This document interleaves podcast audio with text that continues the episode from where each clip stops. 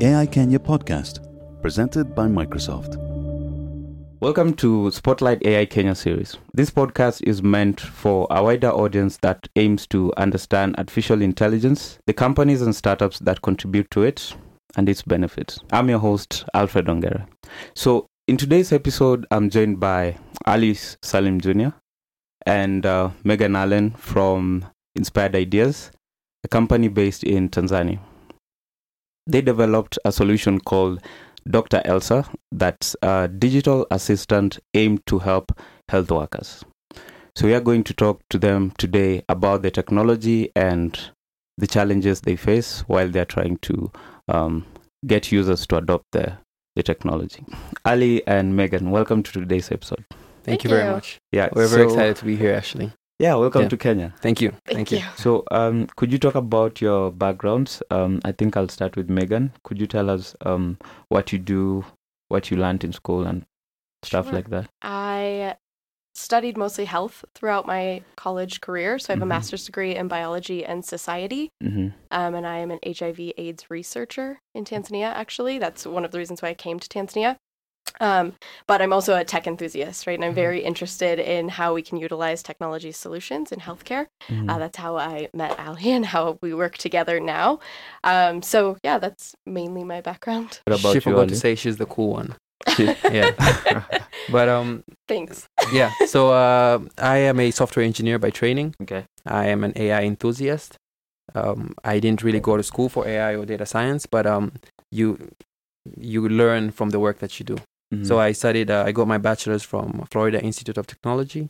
I lived in Houston for a bit and worked there, and I started getting into AI when I worked in uh, California. okay. where we worked at a small project and we're trying to predict which uh, student will like which host Yeah. as we're trying to house them. okay. Oh, So, that's interesting. Tell us about your solution, Dr. Elsa. What is doc- Dr. Elsa? So, Dr. Elsa is a health assistant tool Mhm. that utilizes AI and augments the knowledge and capacity of healthcare workers in resource limited areas.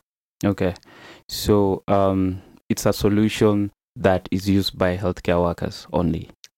Yeah, so we're developing a tool Mhm. to initially be used by healthcare workers, but eventually we would like this tool to be utilized by governments and also just the general public. Um, so, what the tool does actually is information is able to be um, fed into the tool, right? So, the healthcare worker has the tool um, in a dispensary, let's say. Let's take the case of a rural dispensary. Mhm. And the healthcare worker has that tool when a patient comes in, they're able to feed in information about that patient. So, where that patient comes from, what time of year it is, how old that patient is, and what the symptoms of that patient are. Okay. And then what Dr. Elsa does is it utilizes artificial intelligence to be able to give evidence based diagnos- diagnoses to the healthcare worker to really help them make more evidence based decisions. And um, what's the end form of Dr. Elsa? Is it a robot? Is it an app? Is it uh, a medical device? What Well, the exactly robots is are it? coming. But, um, At, at, at this point in time, we deliver it through three main channels. Mhm. We have an Android application, an iOS application, as well as a web platform. Okay. This is not to say that we're limited to these three. We also um, we have a cloud API, so we're working on integrating SMS-based uh, solutions as well. But uh, everything is uh, still we're still iterating Okay. as we go. Yeah. How does Inspired Ideas define AI? Because different organizations view this technology in different ways. So, what's your perspective of AI, Ali? If you would like to take that. All right, so um, I, s- I believe AI is a uh, it's, a, it's in its uh, buzzword buzzword phase of its life li- of its life cycle. Mhm. So um, every every new thing that comes in, like cloud computing, IoT, we first have to misuse it several times yeah. before we learn how to use it the right way. so I think AI is one very misunderstood word, and it's used in exchange for machine learning often. According to us, uh, artificial intelligence is, in one phrase, intelligence exhibited by machines. And uh, if you take the example of self-driving cars, um, they are machines. They're not supposed to be intelligent. We all- grew up knowing computers are dumb. But um, a self-driving car system can recognize a person Mhm. and stop. In that, there's a form of intelligence there where it Yeah. knows what to do in case of situations that it might not have seen before. Okay. Yeah. And how does a health worker uh, give Dr. Elsa input? Do they speak to it? Do they type? Uh, actually, it's interesting you, you should mention that we are working on a uh, speech recognition module Mhm. where you would put it on a table and um, the patient would talk to the doctor and would pick up some of the clues. Mhm. But that is still very much in development. Right now, it's, um, it's a user interface and the doctor would put in uh, the patient's information. okay. So things like age, gender, time of year, symptoms, and blood tests if available. Okay. Yeah. And um, what inspired this name, Dr. Elsa? Is there a story behind it? Oh, yeah, I'll take this one. Yeah. you So, um, all of the projects that I work with, Mhm. I uh, I work on them on a uh, like based on passion. So they're all named after someone uh, who's had an impact in my life. okay. So I um, I remember we were talking about Mary. Uh, Mary is the name of my mother. That's the uh, artificial intelligence we're trying to push. Mhm. But Dr. Elsa Elsa was a girl in my high school. oh, and, okay. uh, so she- it's she's a crush, I hope. Uh, well, she made me uh, study very hard to impress her. So oh, okay. some might say uh, she helped me get better at math. yeah. Maybe. So I would study so much so that I can tutor her. Okay, Yep. that's interesting. Getting back to Dr. Elsa, um, what's the main technology that's powering it? What's what's really making it to be um, an AI system? I guess one of the really fundamental things to any AI is the availability of data. Yeah. And I guess we'll touch on that when we come to the challenges in a bit. Mhm. But um, we are utilizing uh, neural networks for uh, disease recognition. So we would predict uh, which disease a patient has.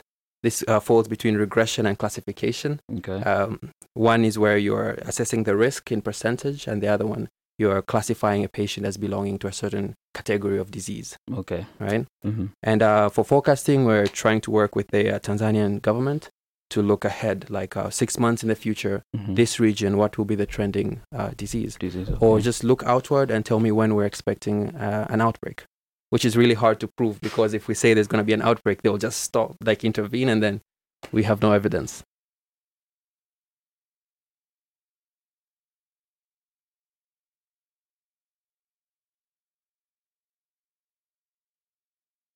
taking you back to the technology. Yeah. Because I'm sure we have some geeks listening and they want to know what powers Dr. Elsa. Yeah. Is it um is it a classification algorithm? Is it a prediction algorithm? And sort of how do you build the technology that powers it? For the most part, it's trial and error. Okay. I mean, there's some rules of thumb where if you have enough data, go with neural networks. If you don't have enough data, there's other alternatives you can do. hmm But for the most part, uh, we use uh, neural networks for classification Okay. or predict ass- assessing the risk that a patient has, say cervical cancer. Yeah, we use uh, neural networks for the most part. For those who don't understand what neural networks are, Yeah. how how would you explain that to them? Neural networks, just to mention, they've been around for about 50 years now, I think, Mhm. 50 or 60 years. Yeah. But they're just recently getting attention, Yeah, mainstream attention. Yeah. yeah. They're inspired by how, uh, how the human mind works, hmm specifically the uh, prefrontal cortex. cortex. Mhm. Right. So, how a human brain works is one neuron fires Mhm. and fires to the other one. And they took this same model and uh, applied it to neural networks. Okay. So when you look at a neural network, it looks kind of like the, a scan of the brain. And uh, that's how they work really is you put in a lot of inputs and you get an output. yeah.